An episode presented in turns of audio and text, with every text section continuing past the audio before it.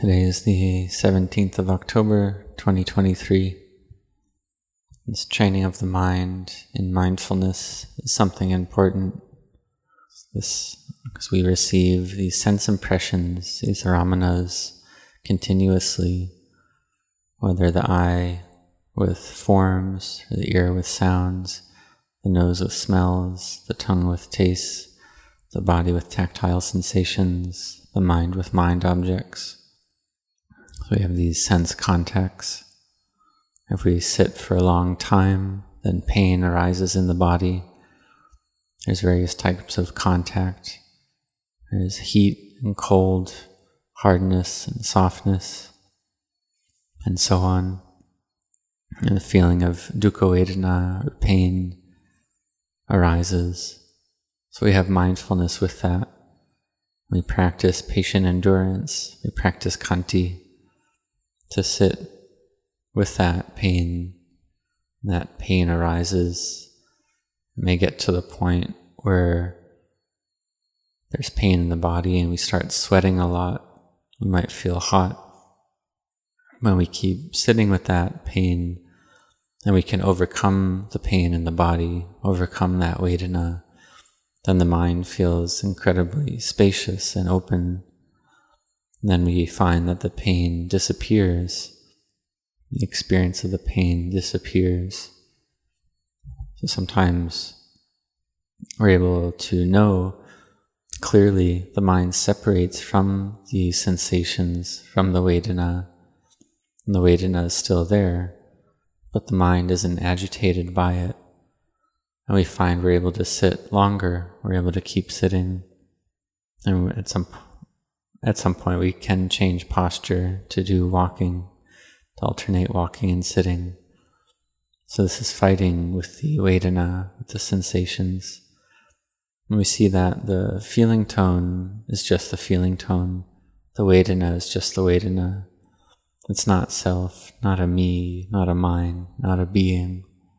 So we need to train in this, we need to practice. So we have this pain arise, and we usually we change posture. That's what we would normally do. But we practice to stay in that posture, to test ourselves. That's something that's a bit more strict, a bit more uh, fierce way of practice.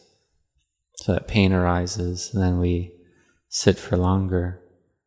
Or if we feel cold, then we don't immediately alleviate that cold, but we sit in samadhi first and contemplate that feeling tone, contemplate the Vedana that's arising in the body.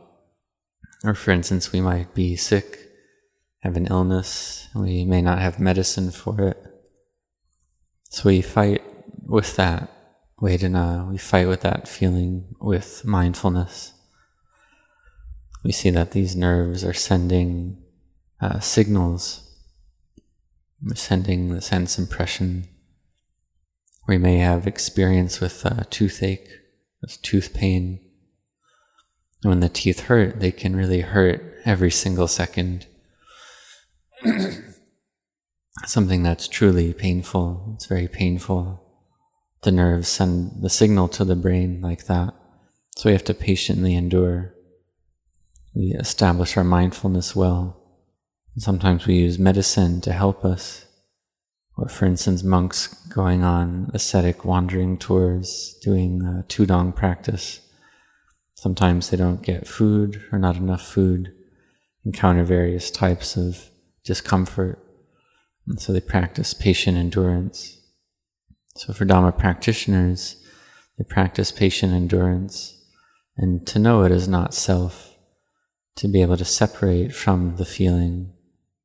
So sometimes we train sitting for a long time. For instance, we can train to sit from 10 p.m. to 3 a.m. to do the practice of not lying down at night We can sit for five or six hours like this. And this is a practice that we don't just throw away, we don't discard it, but we train in this as a practice. We do it often. In a given week, we can do it at least once, like on the lunar observance day. We don't let go of that practice. It's difficult, but we do it. We cultivate mindfulness of the body, mindfulness of feelings, mindfulness of the mind, mindfulness of Dhammas, these four foundations. This is the way to see the Dhamma.